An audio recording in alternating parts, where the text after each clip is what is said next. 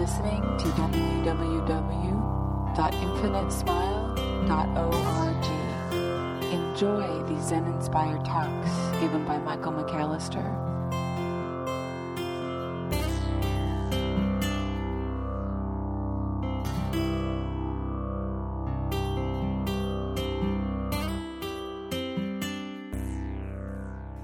There's a kind of uh, mechanistic way of looking at meditation that we tend to discount. We tend to we tend to want to look at meditation as um,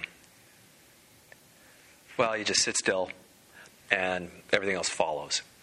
And while that's true, on the one hand, I, I felt it would be kind of valuable tonight to kind of go through how this stillness unfolds within us, within our consciousness, how it can actually work to support um, uh, an expanse.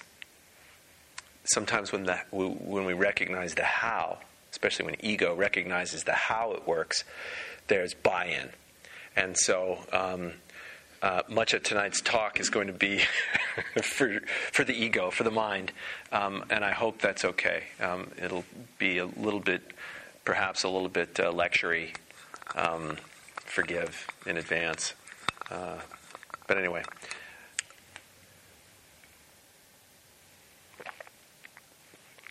The one area that I like to really orient this teaching around is the one area that I felt was missing so glaringly from my experience as a, uh, a Zen monk, uh, from my experience as uh, you know, a, a, a, monk in both Thailand and Nepal specifically. It's the one space where I felt like stuff wasn't talked about that would have really kind of launched um, the practice ahead much more quickly. And that was with the term, I use it constantly, but let me just uh, share with you the term witness. In other words, that there's always this awareness. There's always this awareness within each of us of what is, of what's going on. Even if your mind is racing a million miles an hour, there's an awareness of that mind racing a million miles an hour that's utterly still. Even if our heart is broken into a million pieces, there's an awareness of the pain of that broken heart that is free from any and all breakage even if we are in the midst of a runner's high. We're doing a 13 mile half marathon and we're, you know, right at around mile 12. We got a mile left. The endorphins are just teeming throughout our systems and we're just in a kind of bizarre bliss state. There's something that is aware of that bliss state that is beyond that bliss. Does this make sense at all? You hear I'm kind of pointing? And so, what we continually try to do in this practice is, or at least I try to point all the time towards that openness, that spaciousness. And then, if we can kind of rest there, everything else follows. What happens at that point? When we begin to witness, well, we start seeing that, eh, you know, subtler and subtler and subtler levels that witness allows us to see more and more and more and more accurately and clearly what is going on in life. So, pointing out this witnessing awareness, it's it's kind of um, it's kind of bizarre to even think of it like that because it's not something that one can point out. It's something that one cannot escape. This awareness that I'm speaking about is something you have never once ditched, except during, um, you know, stage uh, two, three, and four sleep. I mean, when you're in dreamless sleep, you're most likely not plugged in to this uh, witnessing awareness.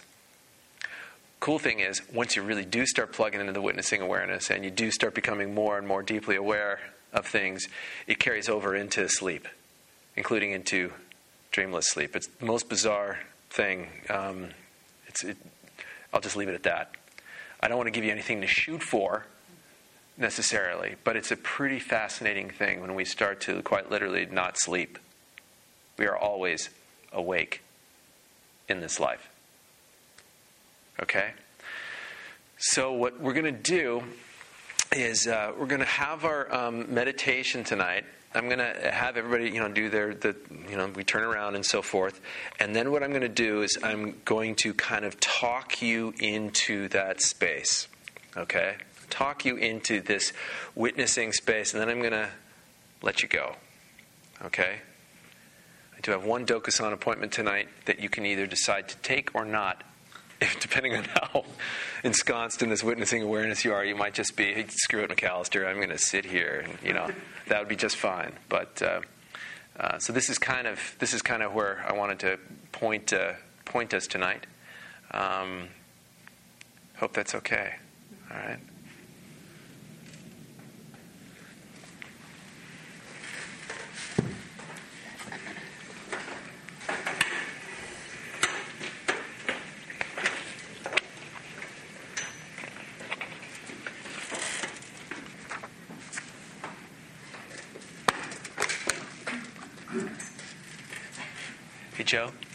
Can you leave one bank of lights on? Because I'm going to read something. So I'll turn it off when, uh, when I, after I hit the bell. Perfect. So while you don't have to, this may work best if you close your eyes. If you like uh, meditating with your eyes open, which I highly recommend, um, that's okay too. But this is uh, this is from from Ken Wilber's One Taste, book that was written in uh, quasi diary form some years back, and um, uh, he kind of does a beautiful job, I think, in a lot of different ways, in, as it relates to teaching, but in pointing out kind of this real basic witnessing awareness that we all have. Um, uh, he lays it out for us here. So, find your breath. Doesn't matter if it's an inhale or an exhale. Find your body. Are you feeling any tension? Is there a holding? If there is, that's fine. Just notice it. Don't try to do anything to it.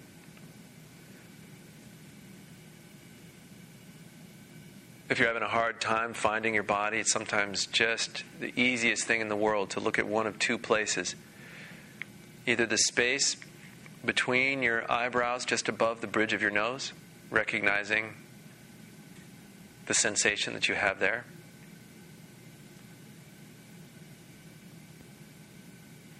Another place is the heart. How are you feeling? Recognizing that space can put you in deep touch with what is. So that's your body. How about your mind? How's your mind? Is it racing? Is it doubting? Is it filled with certitude or faith? Is it soft? Or is it hardened and at war? Just notice. Don't try to do anything to it, just notice.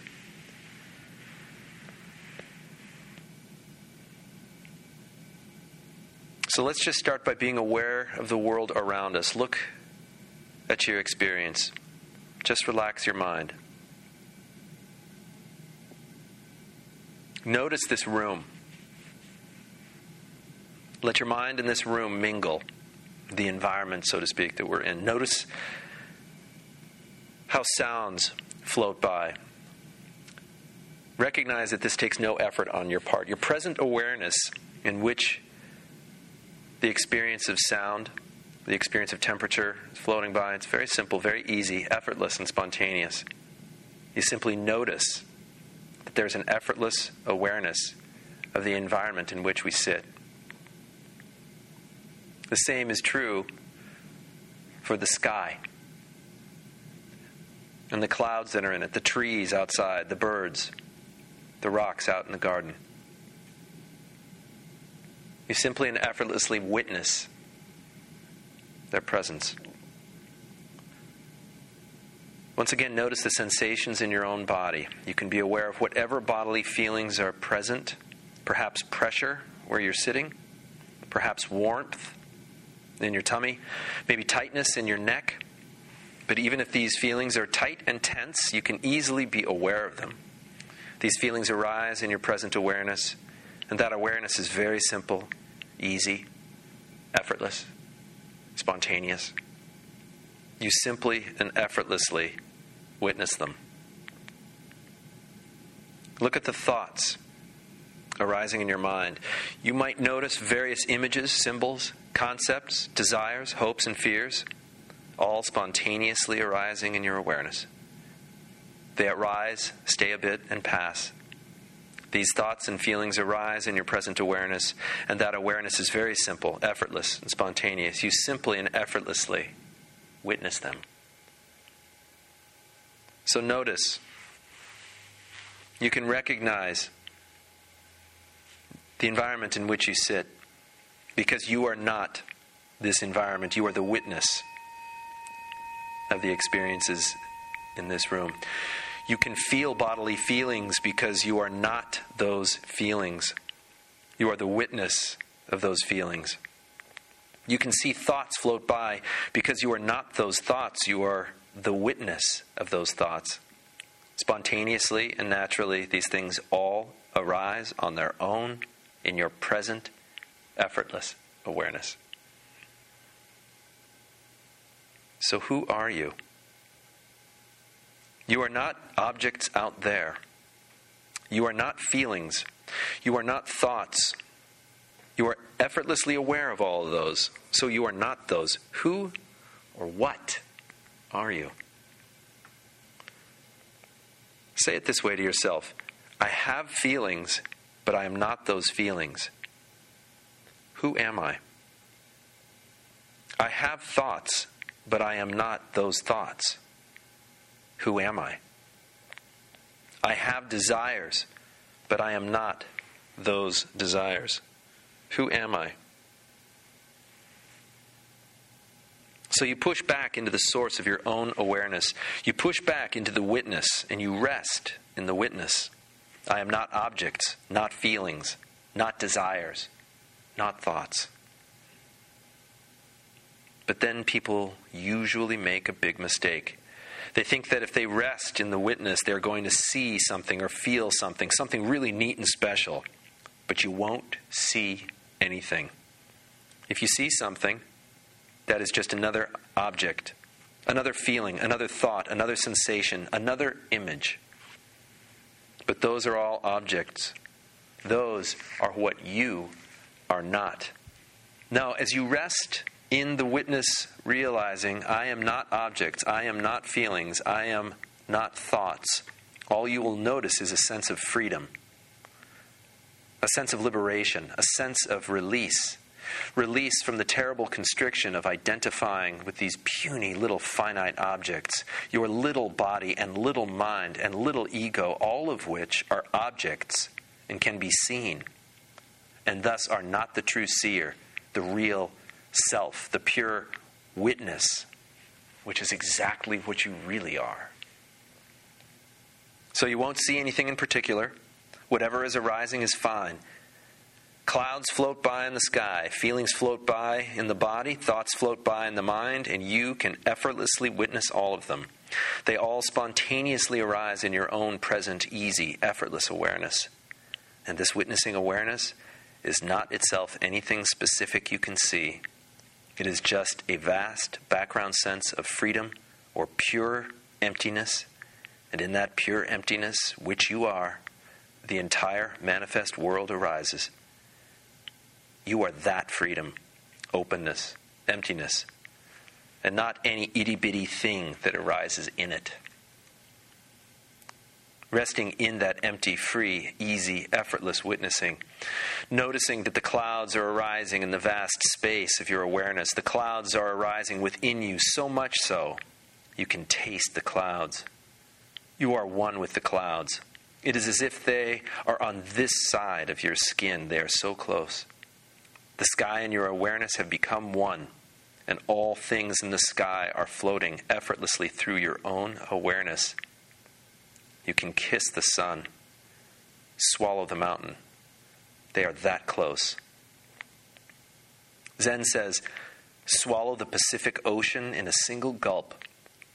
And that's the easiest thing in the world when inside and outside are no longer two, when subject and object are non dual, when the looker and the looked are one taste. You see?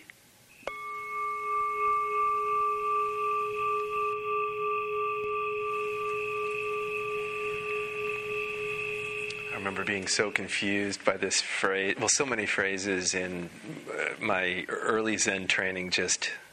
I, I didn't get at all. I didn't understand what, you know, what is the sound of one hand clapping? It's like, what the heck? I mean, as a fairly um, mediocre stand up comic, I knew exactly what, what are the sounds of no hands clapping. I knew what that was like. But uh, what is the sound of, sound of one hand? I didn't get that you know, the old koan, does a dog have Buddha nature? And uh, the monk says, mu, which essentially means no, which is clearly uh, wrong. So why would that, you know, be in the canon? I didn't get any of this at all. And one of the ones that really stuck with me was there is uh, there's no way to enter the great samadhi, or you cannot enter the great samadhi meaning the great opening. You can't, uh, or another way of referring to this, I also heard, uh, you cannot enter into the gateless gate. And this one really stuck with me the you cannot enter into the great samadhi, meaning there's no way that any of us can walk into this awakening. That will never, that I can't walk into this awakening. And the fact of the matter is, the I will never awaken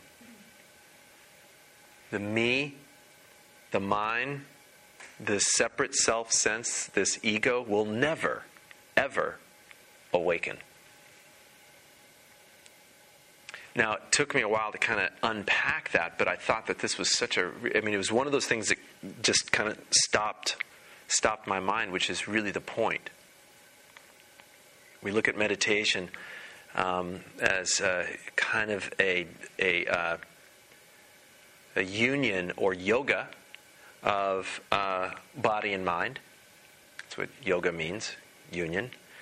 A union of body and mind in a really, really interesting way because we sit in a posture or we sit still, whether we're on a chair, cushion, I don't think it really matters, uh, but still, uh, we are embracing um, our experience so totally, becoming so totally intimate with our experience that we shake loose the egoic structures that keep us blind to the great samadhi.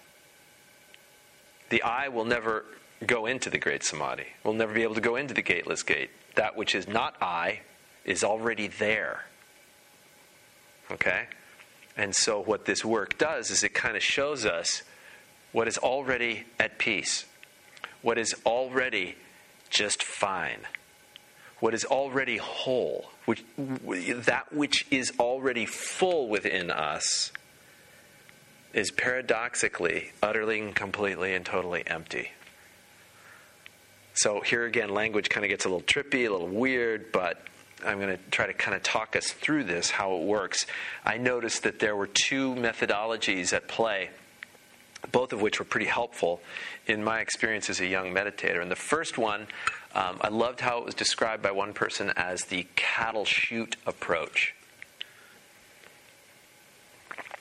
Any of you guys ever seen a cattle chute where they take a, a, a whole bunch of cows and they put them into a uh, you know, either for slaughter or for, I shouldn't be laughing at that, but uh, they, you know, they, they, put them into these ways of organizing them by shoving them into, you know, this thing that puts them single file, right?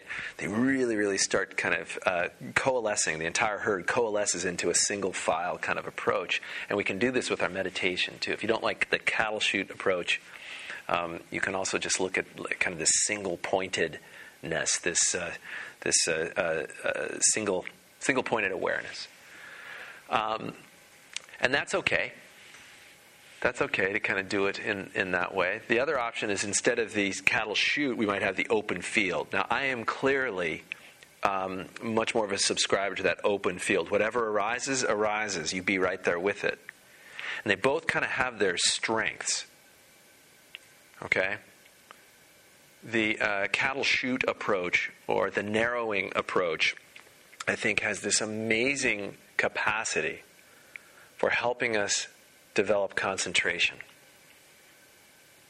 If you have, for instance, um, a real hard time with a mind that's like always kind of wandering, going into the monkey mind space, sometimes these approaches, the uh, narrow approach, can really help out.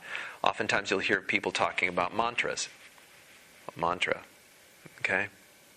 Um, there's you know some traditions have a whole ritual around you know getting your mantra from your teacher and so forth and you constantly repeat the mantra and that actually does a great job of helping you kind of narrow the focus right? Okay? Um, the trick with this is and what i've noticed is that people can get really really good at kind of this single pointed awareness. They can hit pause on the tivo. They can you know they're just right there or in tivo boop, boop, you know they just are absolutely, totally concentrated and totally relaxed and single pointed. The problem with that is that sometimes you'll find when we get too deep into the narrow approach that we can bypass all sorts of stuff. We no longer identify with the thing that's at that, that point. It might be single pointed awareness of breath. We suddenly like kind of open. We have this openness and so forth. But this single pointedness oftentimes negates a lot of the other stuff that's going on in our world. So as a result, we develop this really amazing ability for the mind to focus. For us, if you will, to get beyond the mind, get beyond our identifications with things. But there's something can be kind of lost in this process too if we overindulge it. Okay? The same can apply to an overindulgence on the other side. And I may be guilty of this in the Sangha, um, but what happens with when we have this kind of this much more open approach instead of narrowing the cattle we just give them more room.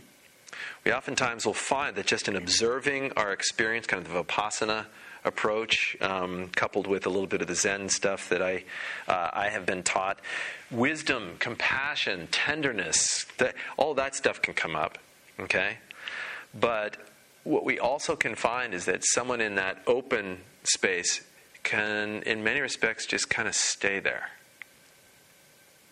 So that the dynamism and strength, and if you will, spine that comes with kind of a focused approach can get lost in an open approach. That the narrowness has its place, especially if you're somebody who's just kind of, you know, whose mind is all over the place or is kind of in that forgive, but kind of that, you know, crunchy granola, you know, oh, it's all good, everything's peaceful, kumbaya. You know, that person might need a really good solid dose of narrow approach. Okay? Similarly, somebody who is all about like, oh my God, you know, and I, you can see some meditators are in this space. I certainly had my fair share of experiences with other monks uh, especially in the Zen tradition, that were absolutely, you know, really just right there, just, yeah, I'm going to get awakened. You know, it's like, that's not going to work, pal, that way, you know. Um, so you get to be your own alchemist here. You get to be your own spiritual pharmacist. You know the medicine you need. Both are good, both are helpful. Okay? Um, and it's important, I think, to recognize that they do two things. Both types of meditation.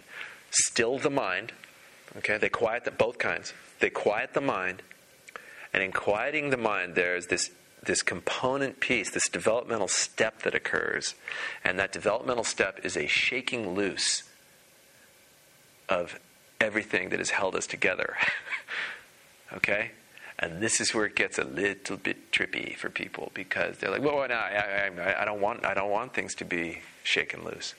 But we can't help, as meditators, to begin to see things more clearly, and this gets to be really, really freeing, and at the same time, kind of uncomfortable. What happens when you actually do see the man behind the curtain, and you recognize that Oz isn't as scary as we thought? What happens at the moment that you recognize everything you have, every story you've told yourself is only a partial reality? That there's more to the story. And this can be a really heartbreaking moment for people. It can also, that heartbreak can open us to infinite possibilities. It's quite beautiful. So I actually would argue in favor of this. This is why I sit here on this cushion. I think this is really powerful. This is a powerful good. This is something that the world, I think, could use. It's also something that individually we all can put to good use. So, the first step in all of this as we meditate is to begin watching. It's to begin witnessing our experience as it is, not as we'd like it to be. This isn't the secret. Mm-hmm. You know, this isn't, uh, you know, I'm imagining a red Ferrari. I'm imagining it, therefore it'll happen, it'll manifest, I will create its manifestation. I do believe we are utterly, completely, 100% and totally responsible for the way we react to the world. Okay?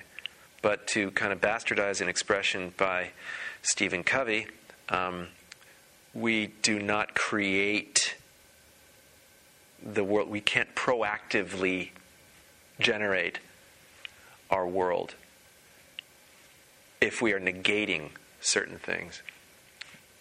At the acceptance of all things as they are, suddenly we, we become the ultimate dance partner. Okay, with, with the way things are. Rather than trying to make stuff happen, we actually participate with what is happening, co creating then a world, co creating a life that's a reflection of this deep resonance we have with all beings, with the one and the many. So we start with this witnessing. We watch our mind. We watch our emotions. We watch our feelings. We watch our thoughts. We watch our intentions. We watch, watch, watch, watch, watch. And in so doing, that watching allows us to disidentify with all the things that are arising. We begin to see, for instance, that. Well, consider this. Let me back up a little bit. I want you to think about something that someone told you when you were much younger that has stuck with you and may have had negative reverberations in the way you meet the world now. I had a coach. Got hit in the head with a uh, baseball, and you know, he of course. You guys know what he said about baseball. There's no what in baseball. Stuck with me. There's no crying in baseball. All right? Now, by extension, since baseball is life, and a baseball itself has 108 stitches on every baseball, and there are 108 impediments to enlightenment. Coincidence? I think not. I know I've told you that before. I, I will always, I love that line. Uh, the, the point here is that no crying in baseball really kind of stuck with me it's another way of saying take it like a man, man right? Okay? So, you know, those little stories kind of take hold in each of us. I don't know what yours is. It doesn't really matter that we share it at the moment, but that you be aware of it. Witnessing that story and its byproducts in life, okay? Witnessing that story allows us to let it go. If we're very aware of the story, the story can't hold us like it used to. We've brought it into consciousness, and therefore, bringing it into consciousness, it no longer is a mystery. And if it's not a mystery, according to Dr. Freud, it cannot shape us in the same way. All right? So, witnessing the mind is the first kind of move we make. Watching, watching watching. Watching the mind as a movie, watching the stage of mind as I talk about. You know, watching the performance and then recognizing, huh, it's just a performance. It's just ego going nuts. Wow. You know? At step two, we start recognizing a certain. Um, uh, I'm going to use the word luminosity we begin starting to see how everything is spirit infused, God infused. I had it described to me once as um, You guys remember the? Um, uh, they were really big and around early '90s. You know these pieces, these posters or, or whatever, and you look at them, and if you just soften your gaze a little bit, suddenly they become 3D. But you look at all the, you know, just kind of a crazy design. You know what I'm saying? Okay? All right, and so what, what it, it was described to me thusly you begin looking at that experience, and you start seeing, if we go narrow approach, you're really like looking really hard at maybe one or two of the dots or whatever, or if we're doing this back in relationship to looking at the mind, we look very carefully at our thoughts, okay, and suddenly they begin to kind of open, the thought opens up. That's the narrow approach. The broad or open approach might be looking at that whole piece of paper. We can see that there's kind of a pattern. We know something's there. We're aware of it. We kind of appreciate it. And we kind of relax. Okay? But then as we practice more, we start seeing another whole layer to it, that there is stuff we didn't see before. And in the not, st- not seeing stuff that we didn't see before, there's a certain magic that begins to infuse every single thing it is that we see, that the mystery starts unfolding before our eyes, ears, noses, our skin, our taste buds all the senses begin to just kind of, whoa, divinity starts to kind of unravel itself through us, with us, as us, to us. We become kind of devotional. It's why we bow. Namaste, I recognize the God within you, right? It becomes less about me and more about, oh, everything.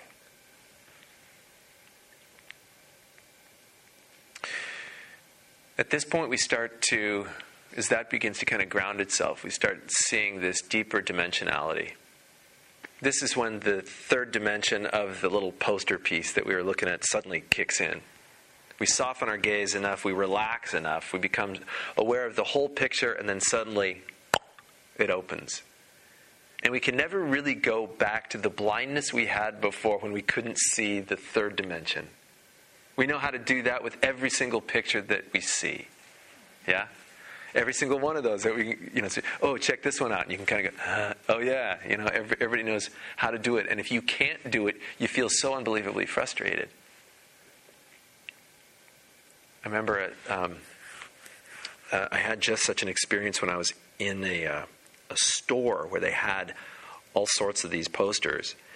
And this kid was just, he was beside himself because all his friends were saying, wait, you check it out. Can you see? And he's like, he's like getting close to it and farther, and he couldn't do it. And he started to cry. He was probably, I don't know, sixth, seventh grade, 12 years old, something like that.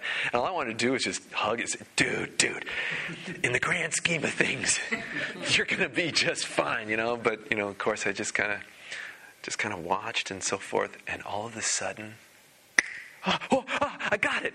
Guys, guys, wait, and this one is a banana, and this one is a motorcycle, whatever. And, he, and it's like suddenly it was that type of thrill that he had been able to just unpack this great gift.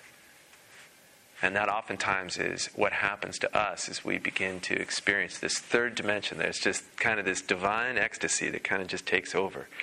We start recognizing that every single thing is at its core utterly empty. And by extension, totally full. That there is nothing that we lack. That the only thing that presents lack is our own mind. Dealing with stories that it hasn't let go of yet, that it's still kind of clinging to. That there is this deep, deep freedom when we can start seeing things much more clearly, we can start seeing a depth to experience that just really, really opens us. Things become a little lighter. Last week, there was a, a, a sitter who was talking about how so much of this work feels like um, uh, you know when you're a little kid have you ever had anybody like hold your arms down you try to try to push them out right? And then after 30 seconds, they let go of your arms and they, they float up. You know what I'm talking about? That type of experience. That's what it feels like we're doing. We're meditating, meditating, really kind of focusing, kind of the narrow approach and so forth. And then all of a sudden, and I thought that was really beautiful, a beautiful way of describing kind of how this process can work, that we recognize there's this lightness. I keep thinking of Milan Kundera so much, this unbearable lightness of being. Another way of describing it is the the hand clench. That the hand clench, if you hold your hand so tight, okay, and then you try to slowly, through practice, practice, practice, open your hand, you'll hit a point where it just stops.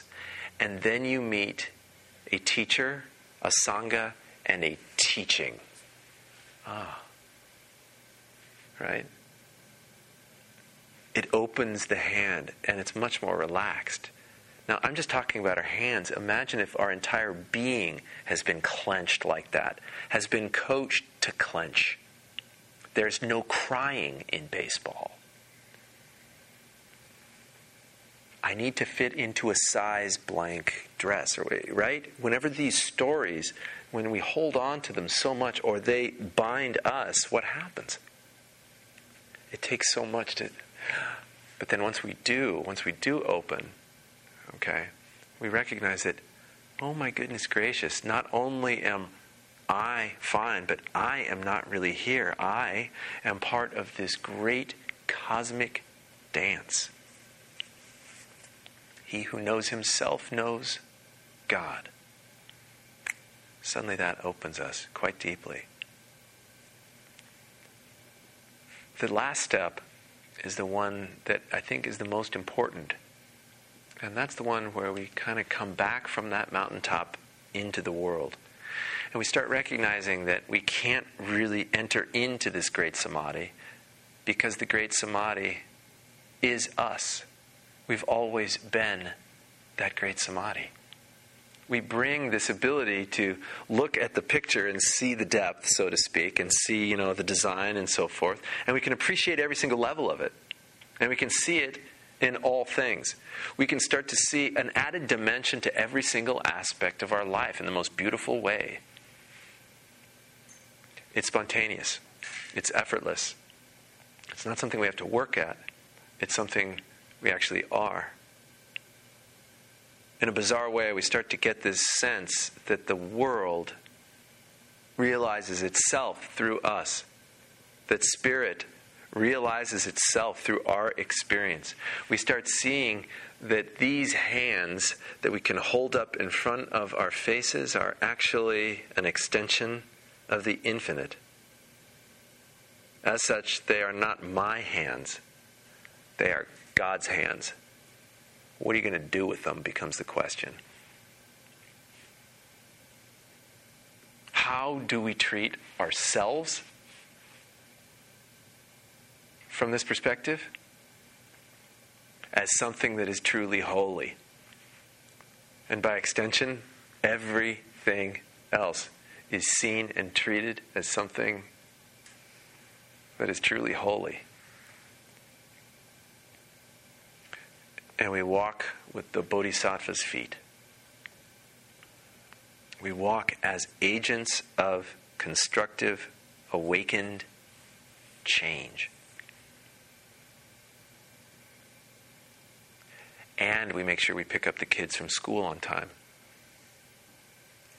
They're not separate.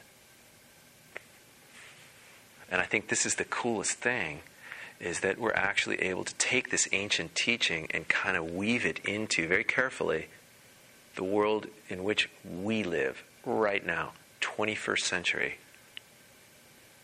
We get to kind of co create how this is going to unfold, how it's going to look. But we start by recognizing that there's no way we can really enter into that great samadhi.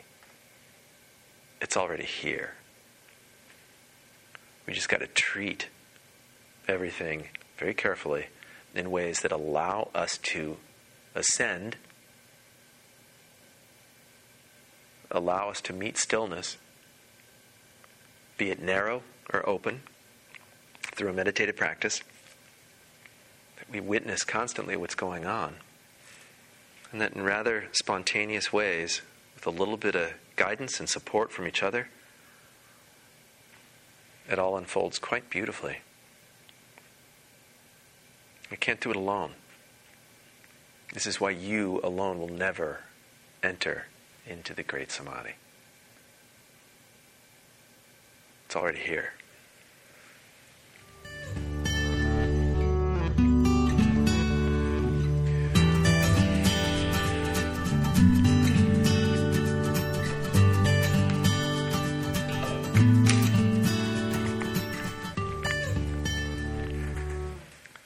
Few minutes for questions.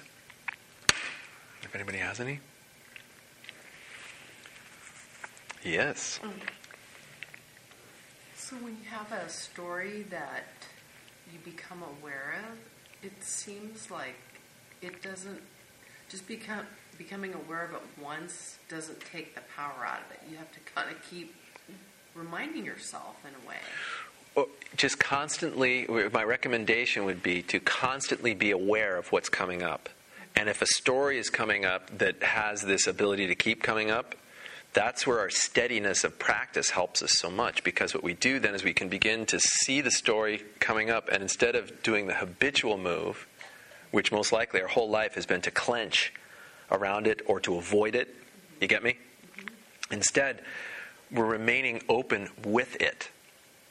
And the more we can do that, the less that story can work its mystery because it's no longer mysterious.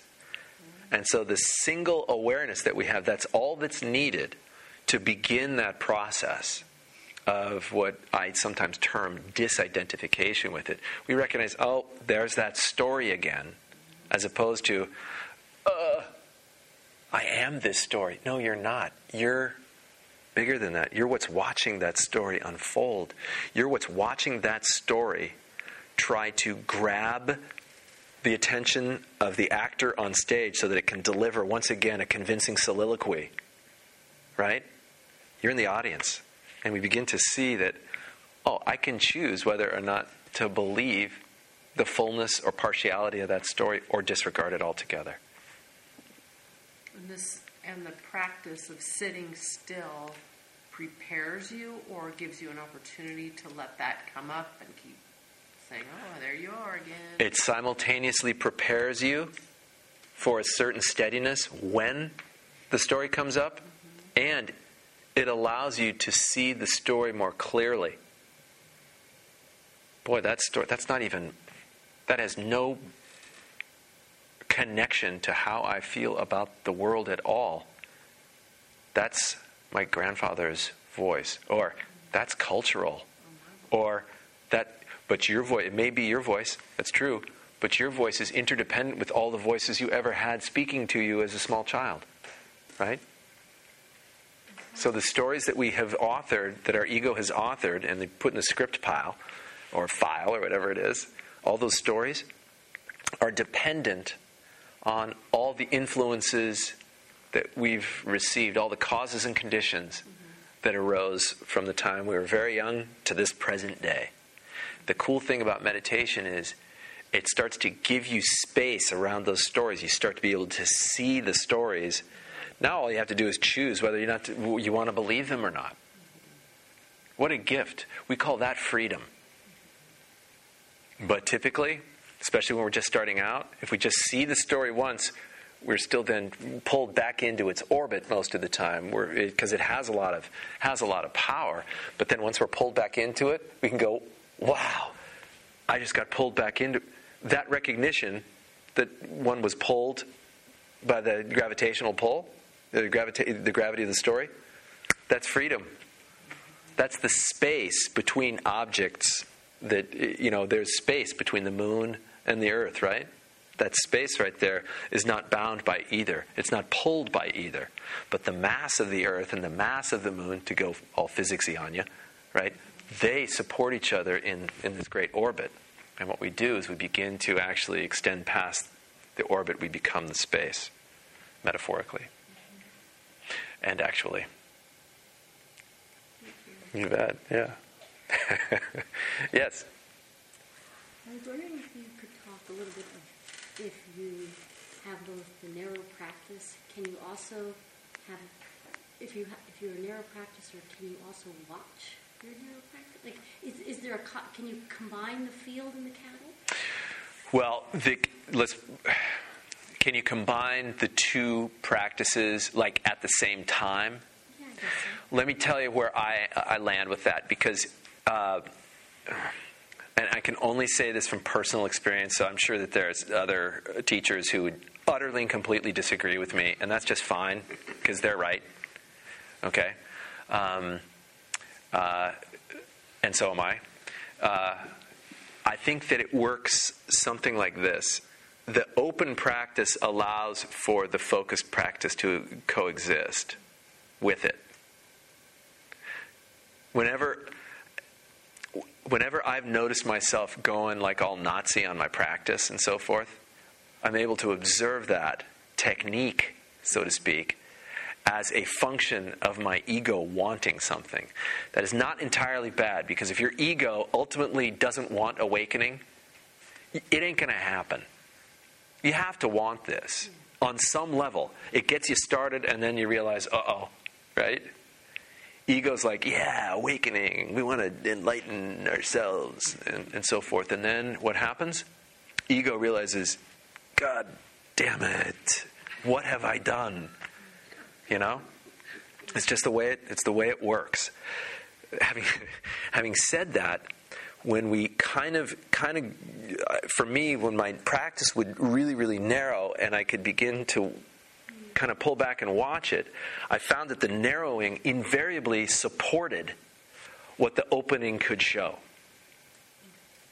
So I, that's why I say that they're both necessary. But the opening allows for, the open approach allows for the narrow to coexist with it. The narrow tends to not, it tends to ignore. And I would also argue, this is a theory that I have, and I might be wrong again, but the open approach seems to allow for a much broader recognition of neuroses that the narrow approach tends to ignore and go right past. So you can have, in other words, a functionally uh, single pointed mind that can just shut everything off, be the world's greatest meditator, and still be a total jackass. I actually have seen that. Doesn't mean it's true. Certainly, there are people in the other approach who are jackasses as well, but at least the, uh, I would argue, the shadow experience and so forth is at least subject to the light of that open approach more so than the narrow. Does that kind of make sense? I hope. Yeah. Great questions, guys.